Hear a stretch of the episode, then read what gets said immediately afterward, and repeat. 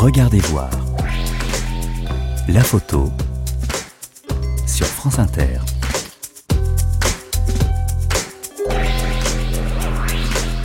Bonjour et bienvenue dans Regardez voir, une émission de France Inter en partenariat avec le magazine Fichaille.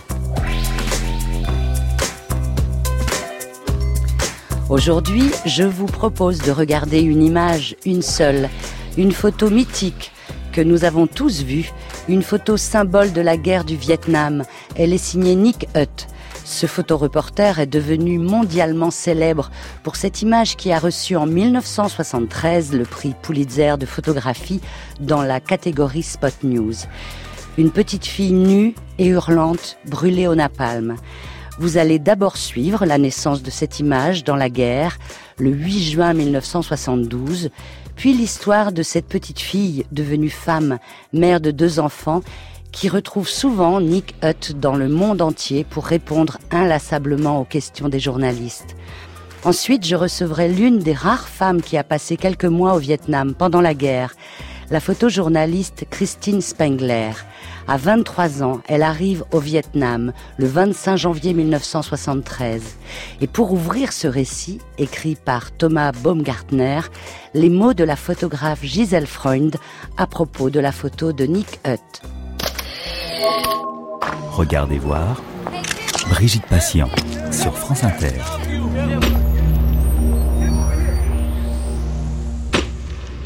Jusqu'au Vietnam, les gens sont toujours censurés dans les grandes guerres. Mais au Vietnam, il y avait des étrangers, des photographes qui n'étaient pas américains. Ils ont montré les horreurs de la guerre. Par exemple, regardez cette photo. Quand on voit cette photo, on ne peut pas l'oublier. C'est une petite qui court tout nue parce qu'elle a été brûlée par le napalm. Elle a eu, avec d'autres photos qui montraient ce qui se passait dans cette guerre, un impact considérable. Et c'est ça vraiment qui a éveillé la conscience. C'est une image qui n'a jamais cessé de circuler, d'être montrée et exposée. Et pour cause, elle est saisissante. Même si on ne comprend pas tout tout de suite, c'est notre instinct qui nous le dit, c'est une photo essentielle qu'on a aujourd'hui sous les yeux. Parce qu'avant toute chose, avant tout contexte, avant toute histoire, avant l'histoire qu'on va vous raconter aujourd'hui, avant tout ça, ce qu'on voit, c'est une enfant, une fillette qui court vers nous, qui pleure et qui a les bras grands ouverts. Au sens propre, parce que la fillette a les bras ouverts dans notre direction, cette image nous embrasse, ou plutôt, elle va nous embrasser.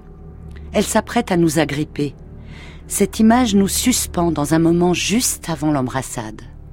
Autrement dit, c'est une image qui nous met dans le rôle du consolateur, dans le rôle impossible du consolateur. Alors que voit-on? Une toute jeune fille est au centre de l'image en noir et blanc, légèrement décalée vers notre gauche. Elle pleure, ou plus vraisemblablement, elle hurle.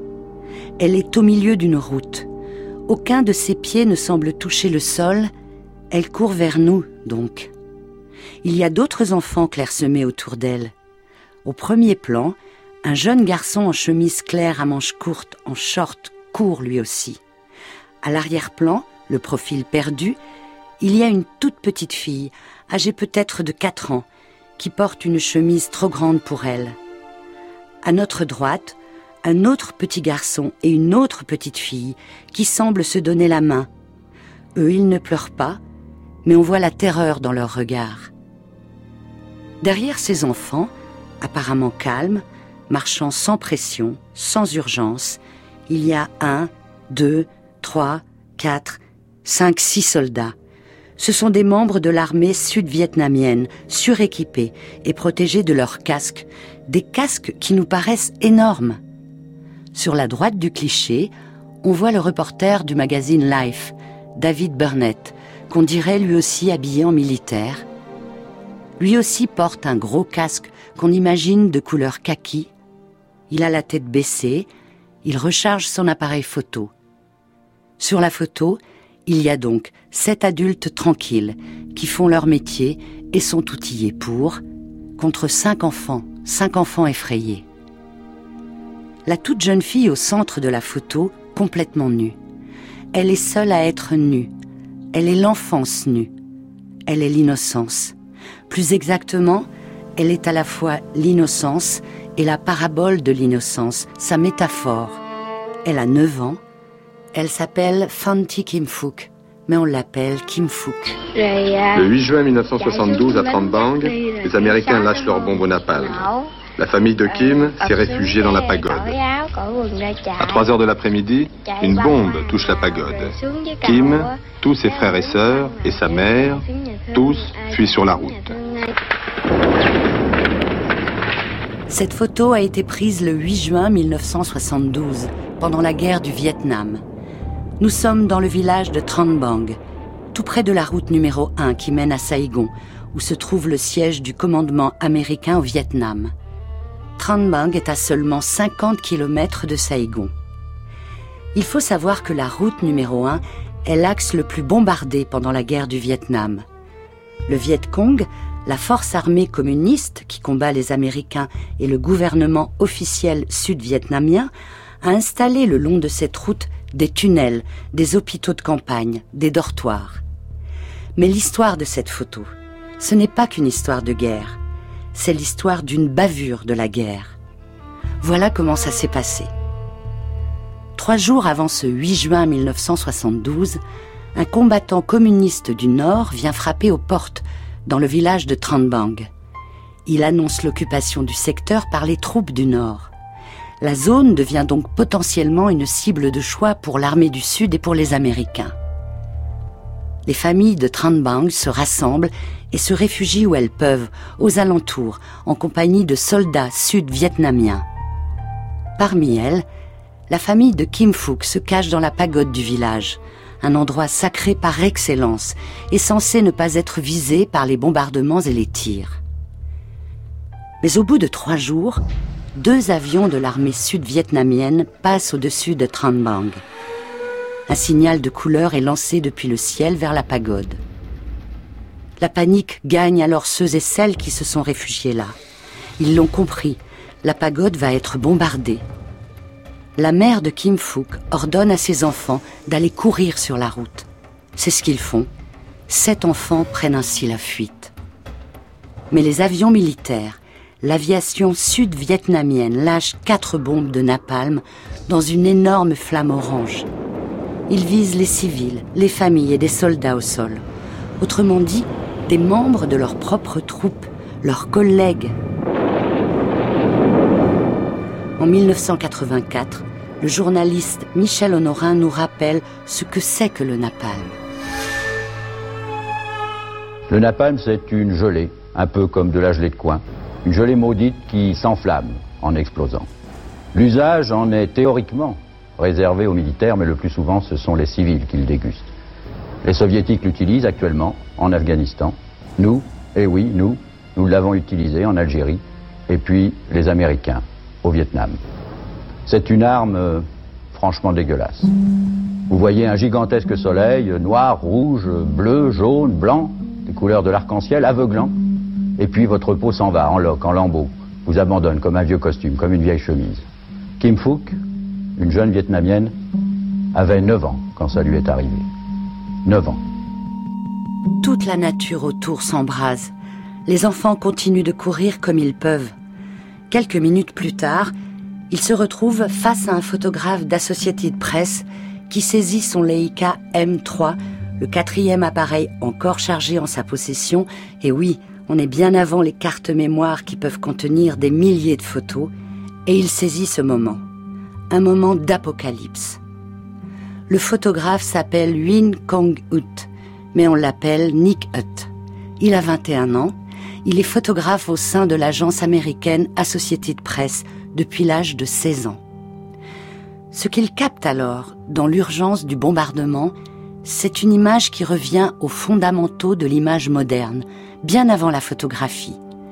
Il y a la ligne d'horizon qui partage l'image en deux. En haut, le ciel obscurci de la fumée noire des explosions.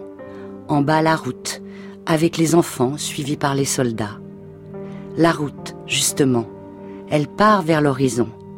C'est la définition essentielle de la perspective, vieille comme la Renaissance qui est rejouée là, à savoir un point de fuite. Et le mouvement dans la photo vient du fait justement que la fillette tourne le dos au point de fuite. Elle fuit le point de fuite. Elle s'éloigne de l'horizon, vers nous. Chacun connaît la fameuse illusion. On ne peut jamais rejoindre l'horizon. Là, l'illusion est renversée. Kim Fook a beau ouvrir les bras, on ne pourra jamais la prendre dans les nôtres, on ne pourra jamais la consoler. C'est ça ce que nous dit cette image. On ne pourra jamais consoler cette fillette, on ne pourra jamais être plus fort que la guerre. C'est à cette impuissance et à cette évidence qu'on est renvoyé en tant que spectateur de cette image éternelle. Prenons une autre focale. Rappelons-nous, il y a cette incongruité, cette fillette, Kim Fook, est nue. Désemparée et nue. Bras écartés, comme un Christ enfant sous les bombes. Parce que c'est aussi ça qui fait la force d'une image et sa capacité à rester dans nos mémoires à travers les décennies. Les échos qu'elle fait résonner avec l'imagerie traditionnelle qui nous habite, nous qui la regardons. Qu'on soit religieux ou non, notre culture informelle de l'image est nourrie de religieux. Et ça n'a rien à voir avec nos croyances et nos pratiques personnelles. Alors plus ou moins inconsciemment, les bras en croix de Kim Fook résonnent en nous. On fait des parallèles avec les multiples représentations de Jésus-Christ, quasi nu et souffrant. Alors, alors on se dit qu'il y a peut-être bien quelque chose de sacré dans cette photo de Nick Hutt, et que ça joue aussi dans sa postérité, extraordinaire.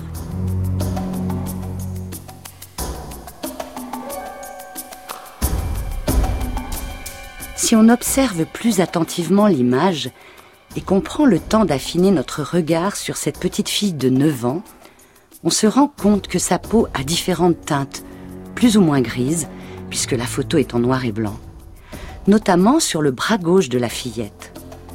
On se dit que ça doit être un effet du mouvement, une sorte de flou ou une ombre dont on n'aurait pas compris la cause.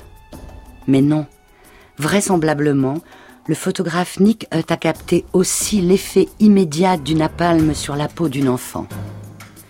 On dirait que ma peau brûle, qu'elle se détache, à raconter des années plus tard Kim Fook à la journaliste du Monde, Annick Cogent, qui est allée à sa rencontre. On dirait qu'elle part en lambeaux. Je me frotte le bras gauche, ça colle, c'est pire, décrivait-elle. Ma main droite est difforme, je vais être affreuse. Je ne vois que de la fumée. Il faut que je sorte du feu. Je cours le plus vite possible, disait-elle. Et elle ajoutait Mes pieds ne sont pas brûlés. J'ai de la chance. Sa queue de cheval a grillé, et en voulant éteindre les flammes sur son bras gauche, elle a brûlé l'intérieur de sa main droite. Elle court encore, elle s'échappe de la fumée. Le jeune garçon qui crie au premier plan, c'est le frère de Kim Fook. En réalité, il crie à l'aide pour sa sœur. Il a compris qu'elle brûlait. Mais au fait, pourquoi Kim Fook est-elle nue? Mes vêtements calcinés sont tombés d'eux-mêmes, a-t-elle dit longtemps après en interview. Ainsi donc, ce n'est pas le blast, le souffle d'une bombe éventuelle qui a débarrassé Kim Fook de ses vêtements. C'est bien le napalm qui déchire le tissu et colle à la peau. C'est bien le feu qui commençait à la dévorer. Cette photo symbolise à elle seule l'horreur de la guerre. Cette petite fille, nous l'avons rencontrée plus de 40 ans après. Kim se souvient de 1972. Ce 8 juin, elle fuit le bombardement au napalm sur son village. Son corps et ses vêtements ont brûlé. J'étais tellement terrifiée. J'ai remercié Dieu parce que mes pieds n'étaient pas brûlés. Je pouvais donc encore fuir cet enfer. Si elle a survécu, dit-elle, c'est grâce à l'auteur du fameux cliché, le photographe Nick Hutt, que Kim voit encore régulièrement. Il a posé son appareil photo.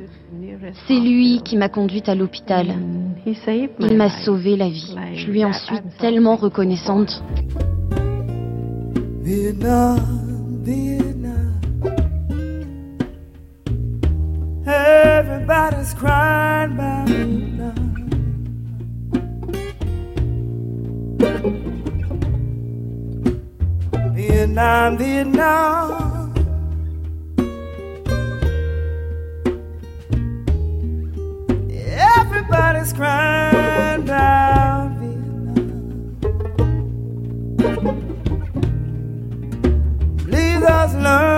days are killing me down in Mississippi. Nobody seems to give a damn.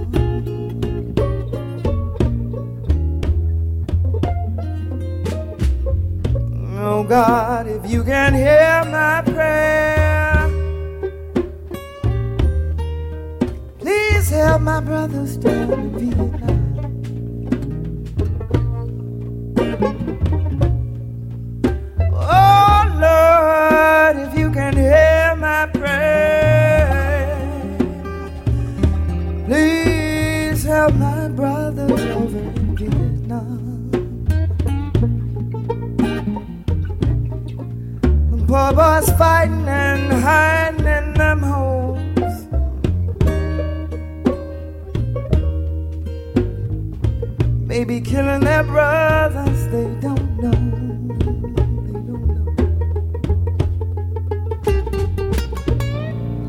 La photo de Nick Hutt qu'elle a arrêté la guerre du Vietnam. En vérité, la guerre ne prendra fin effectivement que le 30 avril 1975, quand les Viet Cong auront pris possession de Saigon. Le 30 avril 1975, soit près de trois ans après cette photo, et 20 ans après le début des hostilités. La photo de Nick Hutt n'a pas arrêté la guerre, mais elle a contribué à une prise de conscience de l'opinion publique. Il aura fallu l'enfance brûlée, et plus exactement l'image de cette enfance brûlée, comme une preuve dont on ne pouvait pas détourner le regard, pour qu'une majorité d'Américains, fatigués par cette guerre sans fin, passent dans le camp des opposants à la guerre du Vietnam. Nick Hutt avait 21 ans au moment où il a pris cette photo. Il travaillait à l'agence Associated Press depuis plusieurs années.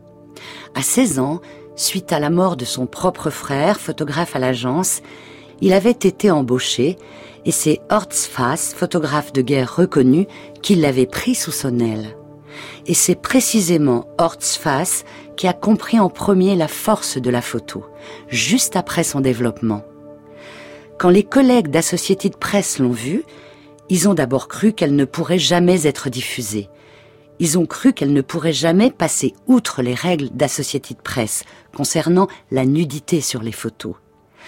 Hortzfass, qui était alors éditeur de l'équipe, celui qui pouvait décider du sort des images, a tout de suite vu la valeur d'information et le choc que créerait cette image incroyable.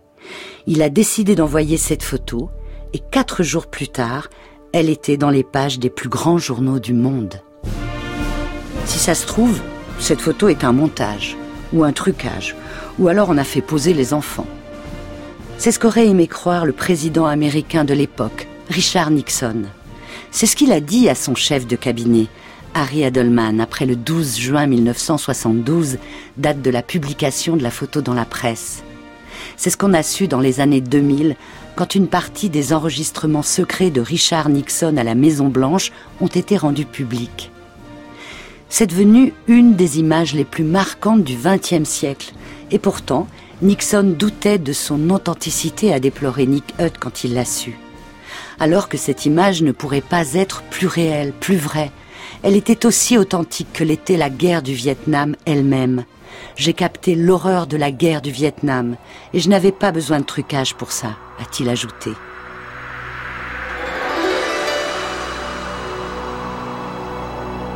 Parmi les autres photos prises ce jour-là, juste avant l'image fatidique, on voit un groupe de gens, des hommes, de dos, contemplant le bombardement en cours. Un mélange de napalm et de bombes au phosphore. Nick Hutt s'est approché du village pendant le bombardement. Il était au milieu de l'enfer, sans trucage. Croiser la route de Kim Phuc, pas seulement en photo mais en vrai, bouleverse manifestement même les plus endurants, même les plus familiers des pires combats.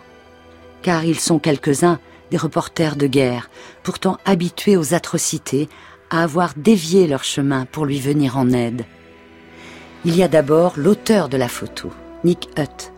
Celui-ci, avant de rentrer au bureau de Saigon d'Associated Press pour y développer ses clichés, s'occupe de la fillette qui s'est jetée dans ses bras. Il la conduit dans un petit hôpital tout proche. Là, on lui dit que sa démarche est inutile et que les médecins seront impuissants à la sauver. Il sort alors son badge presse américain et il exige que la fillette soit prise en charge et qu'on ne l'oublie pas. Si je ne l'avais pas aidée et si j'avais appris par la suite qu'elle était morte, je pense que je me serais supprimé, a carrément déclaré Nick Hutt par la suite. Pour autant, Kim Fook n'est pas tiré d'affaire. Or, il se trouve que des photos prises juste après la fameuse scène la montrent debout, face à d'autres reporters qui étaient aux côtés de Nick Hutt. Parmi eux, il y a Christopher Wen, journaliste à l'agence britannique télé ITN. On voit sur ces photos qu'il prend soin d'elle, il l'asperge d'eau. Ce qui est totalement illusoire. L'effet de combustion du napalm n'est pas freiné par l'eau mais il veut lui venir en aide. Eh bien, Christopher Wen sera l'autre ange gardien de Kim Fook. Quelques jours après l'avoir filmé et aspergé d'eau, il repart à sa recherche. Kim a été admise au First Children's Hospital de Saigon. Elle est inconsciente, les soins sont minimums. Elle est allongée sur un lit dans un coin. Christopher Wen la retrouve et une infirmière lui dit qu'elle va mourir. Ce n'est qu'une question d'heure, ajoute-t-elle. Le journaliste remue alors ciel et terre pour la faire sortir de là. Et il y réussit, grâce à l'ambassade américaine et malgré les réticences du ministère des Affaires étrangères sud-vietnamien, car enfin, Kim Phuc, fillette du Sud-Vietnam, était bien la victime de bombardements sud-vietnamiens. Christopher Wen, malgré tout, parvient à la faire transférer au pavillon Barsky, une clinique américaine qui peut soigner les grands brûlés l'année de ses 10 ans, Kim Fook fait l'objet de 17 opérations chirurgicales. À la fin du séjour de Kim Fook dans cette clinique, un journaliste américano-allemand, Perry Kretz, est venu à son tour à sa rencontre. Il va devenir son troisième ange gardien.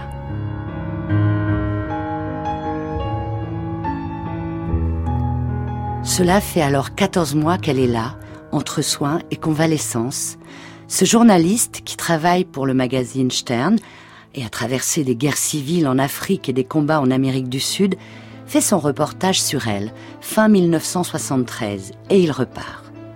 Mais il garde le souvenir de Kim Fook ancré en lui. Si bien qu'en 1982, dix ans après la photo initiale, et bien après la fin de la guerre du Vietnam, il se demande ce que devient Kim Fook. Si elle est toujours en vie, si les plaies se sont enfin refermées, si elle est revenue dans sa famille et tout simplement ce que devient sa vie. Il faut un an à Péricretz pour retrouver la trace de Kim Fook, qui a déménagé. Il voit alors qu'elle souffre encore et que d'autres interventions chirurgicales sont indispensables pour lui permettre une vie à peu près normale.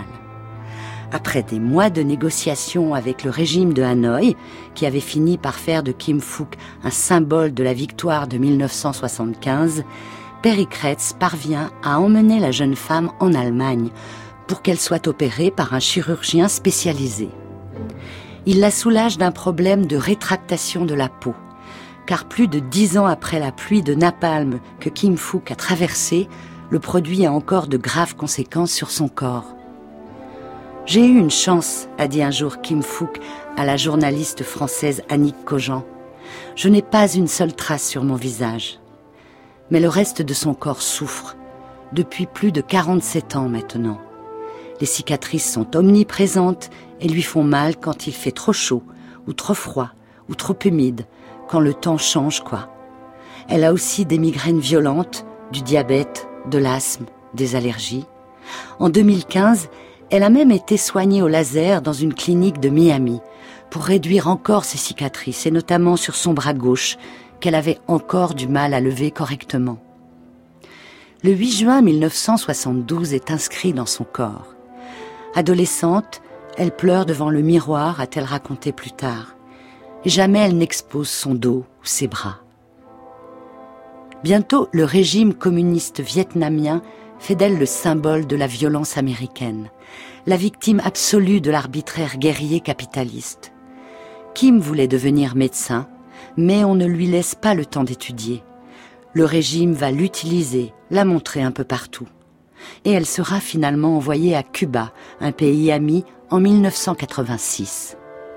Là-bas, contre toute attente, contre ce qu'elle attendait elle-même de la vie, elle va trouver l'amour. Elle qui pensait ne jamais être désirable.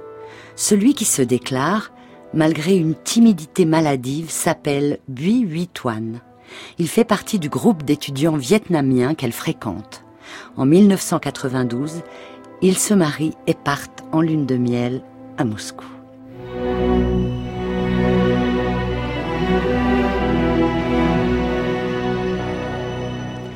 Dans le vol du retour Moscou-La Havane, Kim Phuc fait une grande confidence à son jeune mari. La surveillance constante dont elle fait l'objet, à Cuba comme au Vietnam, lui est insupportable. Elle sait que l'avion qui vole vers Cuba doit faire escale à Gander, sur l'île de Terre-Neuve. C'est le territoire canadien. Cela fait plusieurs semaines qu'elle y pense et voilà sa décision. Elle compte s'arrêter à Gander. Elle compte descendre de l'avion. Elle ne veut pas aller plus loin. Elle ne veut pas rentrer à Cuba. Toan est sidéré. L'angoisse le gagne immédiatement. Il est attaché au Vietnam et à sa famille. Descendre à Gander et ne pas remonter dans l'avion, à supposer que ce soit possible, cela signifie ne plus revoir sa famille, avant très longtemps. C'est nous notre famille maintenant, lui dit en substance son épouse. Et puis, tu t'imagines de retour à Cuba? Revenir seul de ton voyage de noces? C'est l'argument massu. Une petite pression psychologique pour la bonne cause. Toan se résout à suivre Kim. Lors de l'escale, Kim Fook et Toan réussissent bien à sortir de l'avion. Kim avise un militaire canadien à qui elle tend leurs deux passeports. Le couple se retrouve dans une file de réfugiés. Ils n'ont pas d'argent, pas d'autres vêtements que ceux qu'ils portent sur eux, pas d'amis sur place, aucun lieu où aller. Mais ils prennent leur vie en main, ou plutôt Kim a pris leur vie en main. Aujourd'hui, Kim Fook et Bui Hui Toan habitent à Toronto. Ils ont deux garçons, Thomas, 21 ans, et Stephen, 24 ans. En 2000, Kim Fook a mis sur pied la fondation internationale Kim, une organisation caritative dont l'objet est d'aider les enfants victimes de la guerre. Et elle est ambassadrice de bonne volonté de l'UNESCO. À ce titre, elle insiste sur l'idée de transmettre un message de réconciliation. Elle est toujours en contact avec le photographe Nick Hutt et ils se parlent régulièrement. Nick Hutt a reçu le prix WordPress et le prix Pulitzer pour la photo du 8 juin 1972. Quand Saïgon est tombé, en 1975, il a été évacué par les troupes américaines. Il vit aujourd'hui en Californie, où il a été photographe pour Associated Press jusqu'à sa retraite en 2017. Mais avant ça, le 8 juin 2015, 43 ans jour pour jour après la fameuse photo, son agence lui a demandé de revenir sur la route numéro 1, où il avait pris les photos du bombardement de Trang Bang. Il n'avait plus son Leica, il a pris des photos avec son smartphone. Aujourd'hui, Nick Hutt est un utilisateur régulier d'Instagram et sur son compte on voit essentiellement quelques célébrités californiennes, des oiseaux et des fleurs. Il y a un épilogue à l'histoire de la photo de la fillette sur la route numéro 1. En 1996, Kim Phuc a été invité à Washington pour une cérémonie en mémoire de la guerre du Vietnam elle faisait face à des dizaines de vétérans de l'armée. Elle leur a parlé et a déclaré Si je pouvais me trouver face au pilote de l'avion qui a lancé la bombe, je lui dirais On ne peut pas changer l'histoire, mais au moins peut-on essayer de faire de notre mieux dans le présent et dans le futur pour promouvoir la paix. Dans l'assistance, il y avait John Plummer, ancien officier de l'armée américaine devenu pasteur. Il a demandé à voir Kim Fook. Ils se sont entretenus deux heures, car John Plummer a pris la déclaration de Kim Fook pour lui. Il faisait partie de la chaîne de commandement qui a abouti au bombardement de la zone de Tranbang le 8 juin 1972. Fidèle à son message de réconciliation, Kim Fook a pardonné à John Plummer et à tous ceux qu'il représentait ce jour-là. Finalement, la consolation a bien eu lieu. Mais ce n'est pas le spectateur qui a pu la donner à la petite fille. C'est la petite fille, devenue grande, qui nous a tous pris dans ses bras.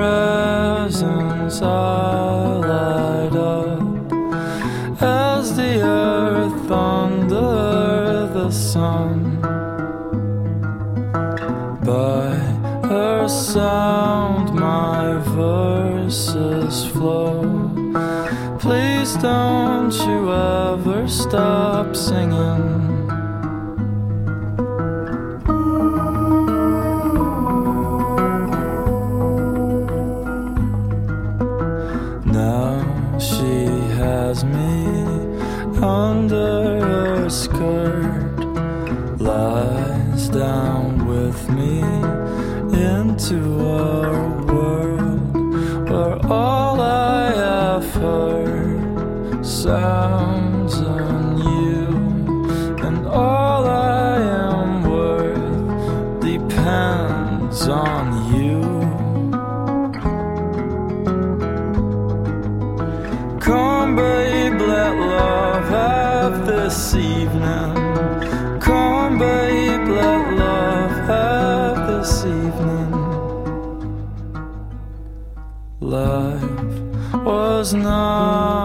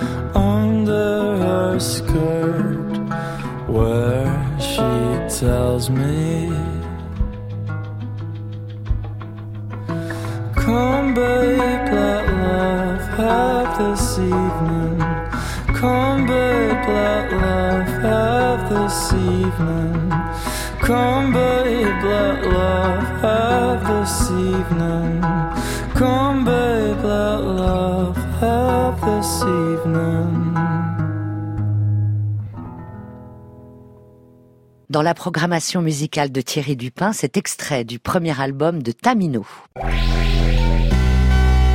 Regardez voir, une émission de Brigitte Patient. Bonjour Christine Spengler.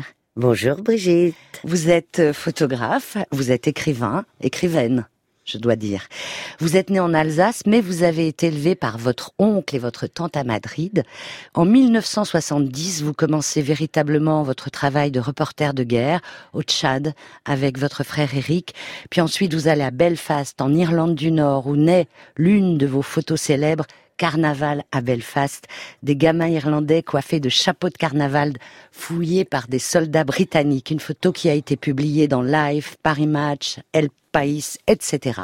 Et en 1973, vous partez seul au Vietnam, à Saigon. La photo dont on a entendu le, récit a été prise le 8 juin 1972, avant votre arrivée. Quand vous êtes arrivée au Vietnam, Christine Spengler, est-ce que cette image avait une résonance? Bien évidemment.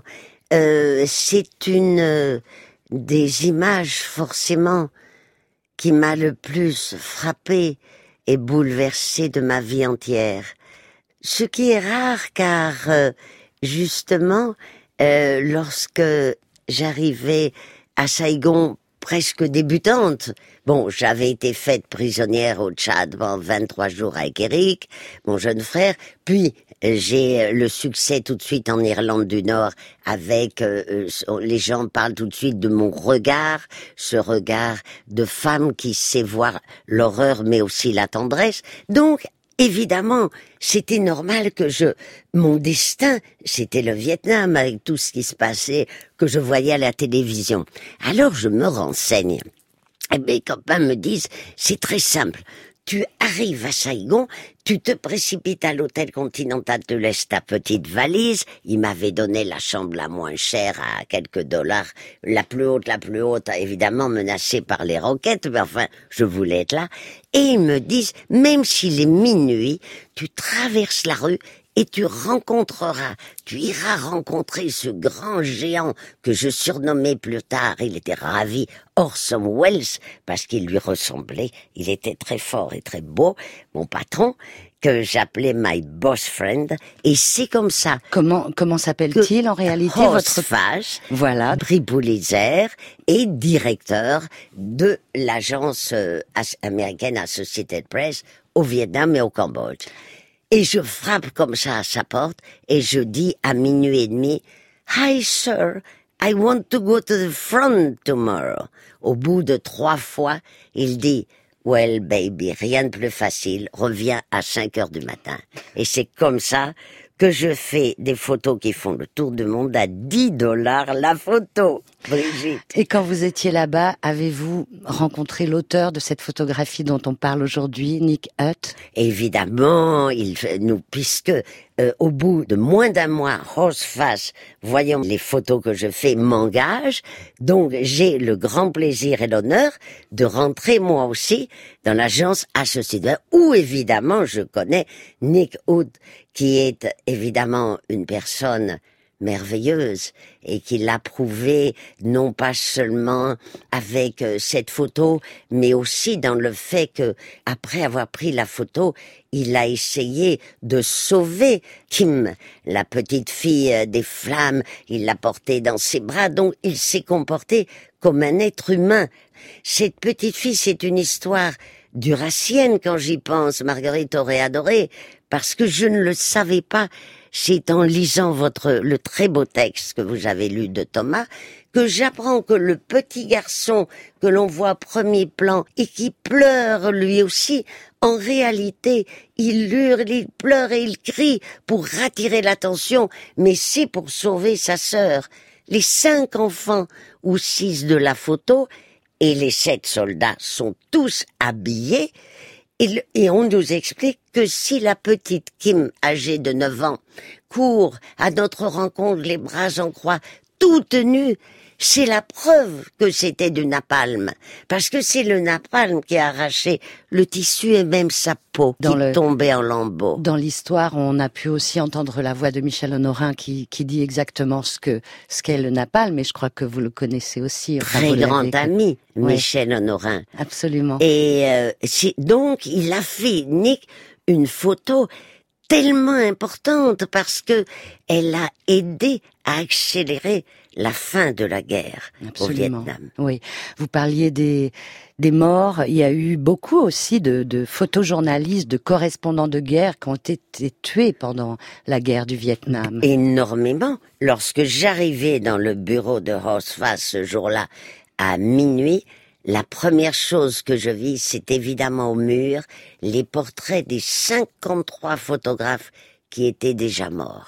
Et après, Horst a dirigé avec Tim Page un livre extraordinaire qui s'appelle Indochina Requiem, où il parle de tous ceux et même des femmes, Brigitte, parce qu'on ne le sait pas, mais dans l'armée Viet Cong, il y avait des femmes photographes. Mhm.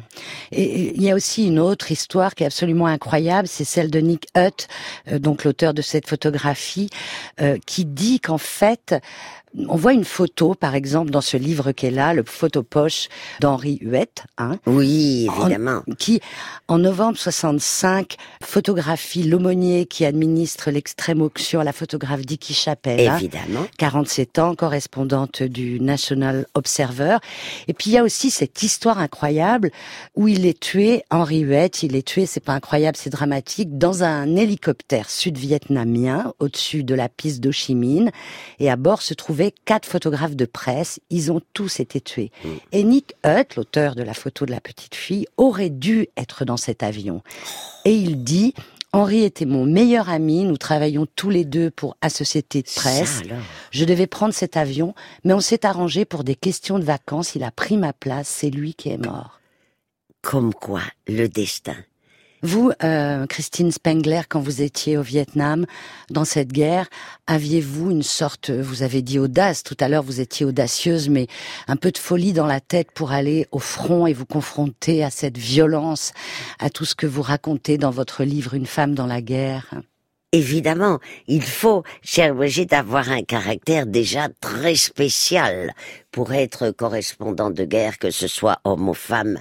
Et je dis toujours, moi qui ai passé mon enfance en Espagne, que nous avons un point commun très fort avec les toreros, sauf que eux n'affrontent un rendez-vous périodique avec la mort que en un lieu précis et à une heure précise à la cinco de la tarde, tandis que nous, la mort nous guette depuis le moment où nous arrivons dans le pays jusqu'à la dernière minute. Absolument. Et puis pendant la guerre du Vietnam, ce qui est particulier aussi, c'est que la presse, les photographes, les correspondants de guerre, les photojournalistes euh, allaient où ils voulaient. Rien, je suis l'exemple. Je n'ai pas eu, Brigitte, de carte de presse pendant 12 ans. Et j'ai fait des photos qui ont fait le tour du monde avec un seul Nikon, celui que m'offrit mon jeune frère Eric avant de mourir, en me disant c'est toi la plus forte de nous deux, c'est toi qui seras correspondante de guerre et qui témoignera des causes justes. Mais depuis le Vietnam, évidemment, l'accès de la presse sur les, terrains de conflit est évidemment très très contrôlé aujourd'hui. Surtout euh, pas depuis le Vietnam, mais au Vietnam on faisait ce qu'on voulait mais ni en Irlande du Nord, ni moi j'ai jamais eu en tant que je vais vous dire la vérité parce que c'est important Brigitte de parler des femmes. Oui, il faut que je reconnaisse contrairement à ce que l'on pense que le fait d'être femme et brune, ça m'a beaucoup aidé de pas être blonde aux yeux bleus parce que ça on vous détecte tout de suite. Mais en étant brune comme je suis, cela m'a beaucoup aidé car j'ai pu passer partout. Je ne connais pas un endroit où j'ai décidé de rentrer où je ne sois pas rentrée. Je suis rentrée dans la maison de l'imam Khomeini parce que j'étais devenue amie de sa femme et de ses filles qui appréciaient que je porte le voile et que je baisse les yeux et que je parle un petit peu le persan. J'ai réussi à rentrer interviewer le ministre du vice et de la vertu vous vous rendez compte quel nom en, dans les faubourgs de Kaboul, un être terrifiant qui m'annonça qu'il allait bombarder les Bouddhas de Bamiyan.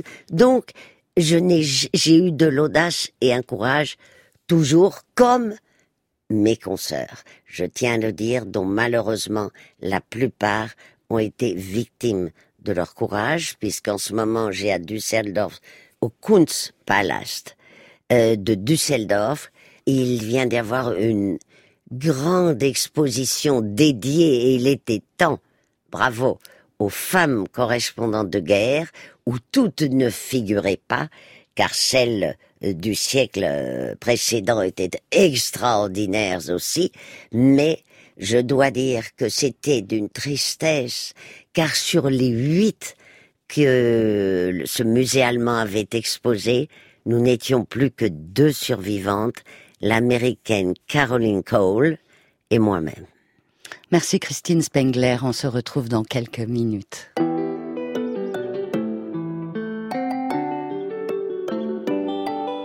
Tête à demi penchée, faisant une moue dubitative.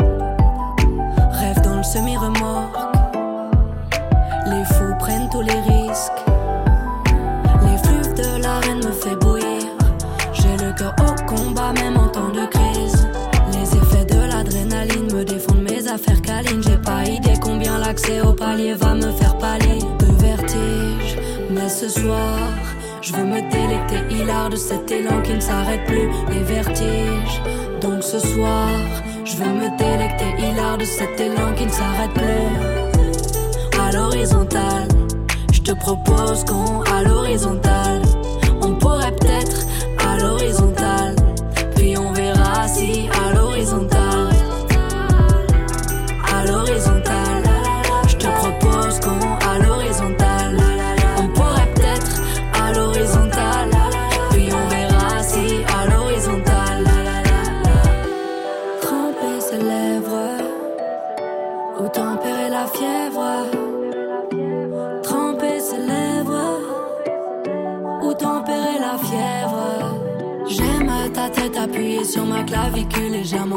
vers ma nuque pour que mes yeux te bougent. que ta bouche coule parfois jusqu'au bout de mon menton et m'embrasse très tendrement. Avec toi, j'ai tout mon temps, les bras m'en tombent. Mais tantôt, je ne dis rien car ça me va bien d'être envoûté par tes tentacules. J'ai pas de fascicule pour savoir comment m'a donné à cette sainte donation de nos corps entremêlés. Faudrait-il faire attention à l'horizontale?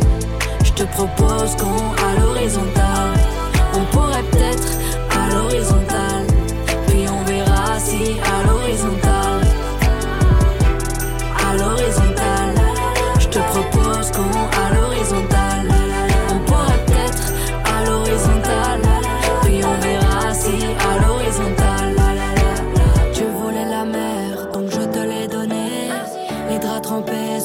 pour la scéno, moi je suis polisson.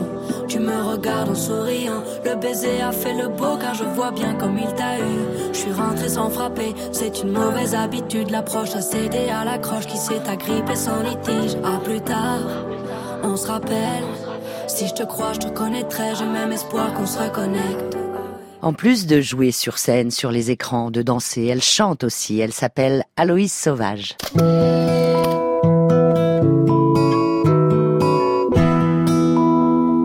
Regardez voir. La photo sur France Inter. Cet après-midi sur France Inter, nous parlons de la petite fille napalm. Je ne sais pas quel nom lui donner. Elle a un vrai nom. Ça s'appelle The Terror of War. On garde en tête des photos hein, qui marquent l'histoire, comme celle-ci. Il y en a d'autres. Hein. Il y a, euh, je pense à la photo de Marc Ribou, euh, le 21 octobre 1967, la jeune fille à la fleur, hein, lors d'une manifestation euh, contre la guerre du Vietnam. Vous, Christine, dans votre tête, avez-vous comme cela des, des photos emblématiques euh, de, de votre vie dans les conflits, dans les guerres que vous avez traversées? Évidemment. Alors, pour moi, la deuxième photo bouleversante et très importante est la photo de ma consoeur décédée malheureusement, Françoise de Mulder, qui a été la première femme à gagner le World Press avec cette photo. La photo que vous connaissez tous, extraordinaire, en largeur, horizontale, bouleversante, en noir et blanc, très pudique avec ce noir et blanc que nous apprécions toutes, où l'on voit pendant la terrible quarantaine sanglante de Beyrouth tout un paysage justement comme Goya aussi, dévasté, des fumées âcres et noires, et tout d'un coup on voit une femme palestinienne, pas toute jeune, au voile blanc, qui joint les mains dans un geste de supplication pour supplier un immense combattant en cagoule d'arrêter la tuerie. Et Françoise de Mulder après a dit c'était une véritable boucherie. Et cette photo de la quarantaine de Beyrouth est très importante aussi. Rencontrez-vous, euh, Christine Spengler, aujourd'hui des femmes photojournalistes euh, qui sont dans le même métier que vous avez pratiqué, par exemple, je pense à Véronique de Viguerie ou d'autres que vous pourriez peut-être rencontrer et à qui vous auriez envie de dire, euh, de donner des conseils? Non, je ne me permettrai pas. en général, jamais les correspondants de guerre, nous ne nous voyons en dehors des conflits. On peut passer euh, six mois ensemble au Liban sous les bombes.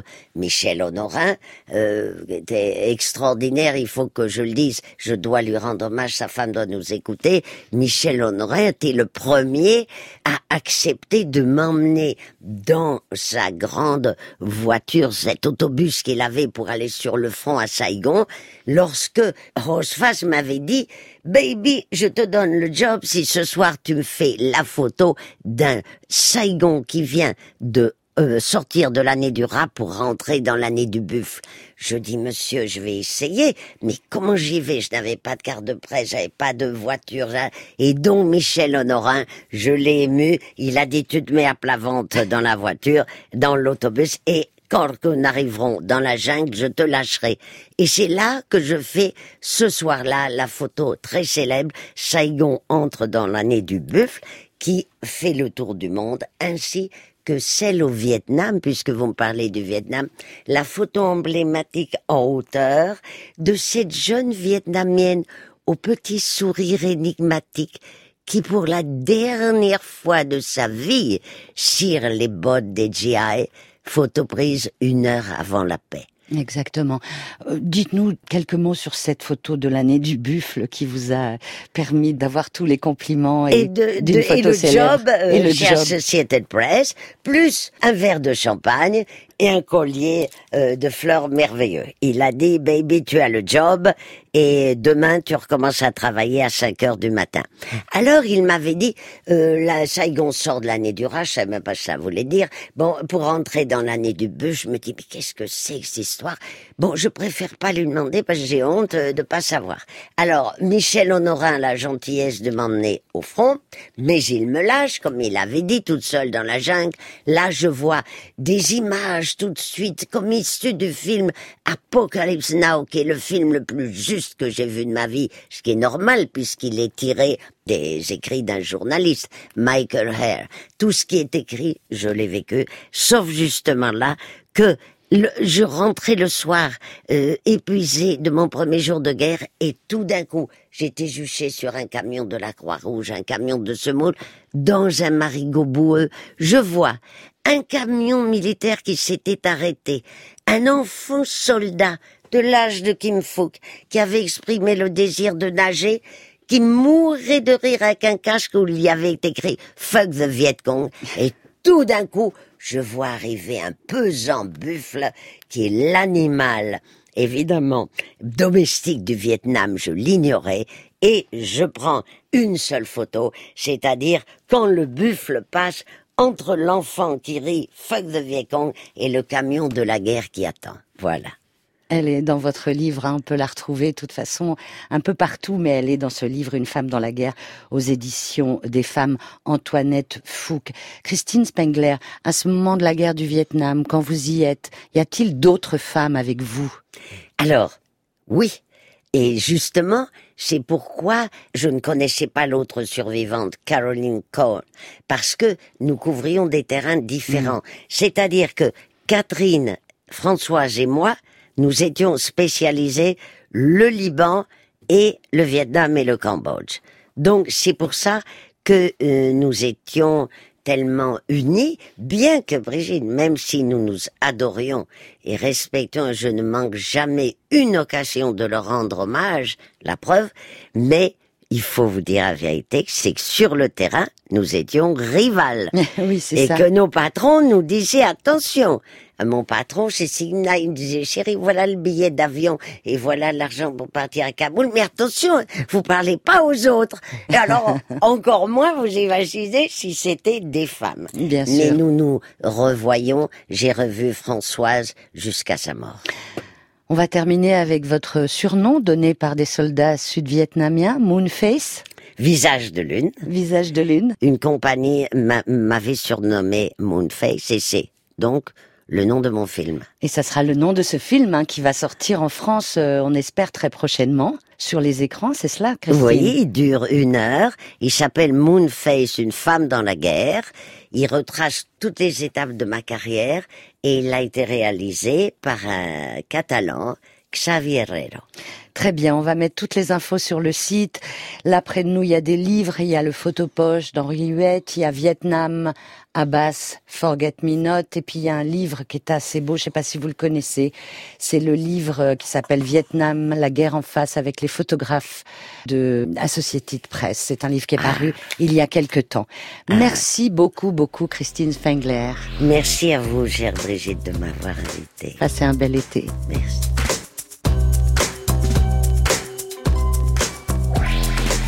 C'était Regardez voir, une émission de France Inter en partenariat avec le magazine Fisheye. Thomas Baumgartner a écrit l'histoire de cette photo de Nick Hutt, à la technique Antoine Gomez, réalisation Marco Mutel, attaché de production Thomas Lehété. Vous pouvez bien sûr aller voir la page Regardez voir avec franceinter.fr et vous y trouverez des informations complémentaires et je vous retrouve très vite sur France Inter avec Regardez voir.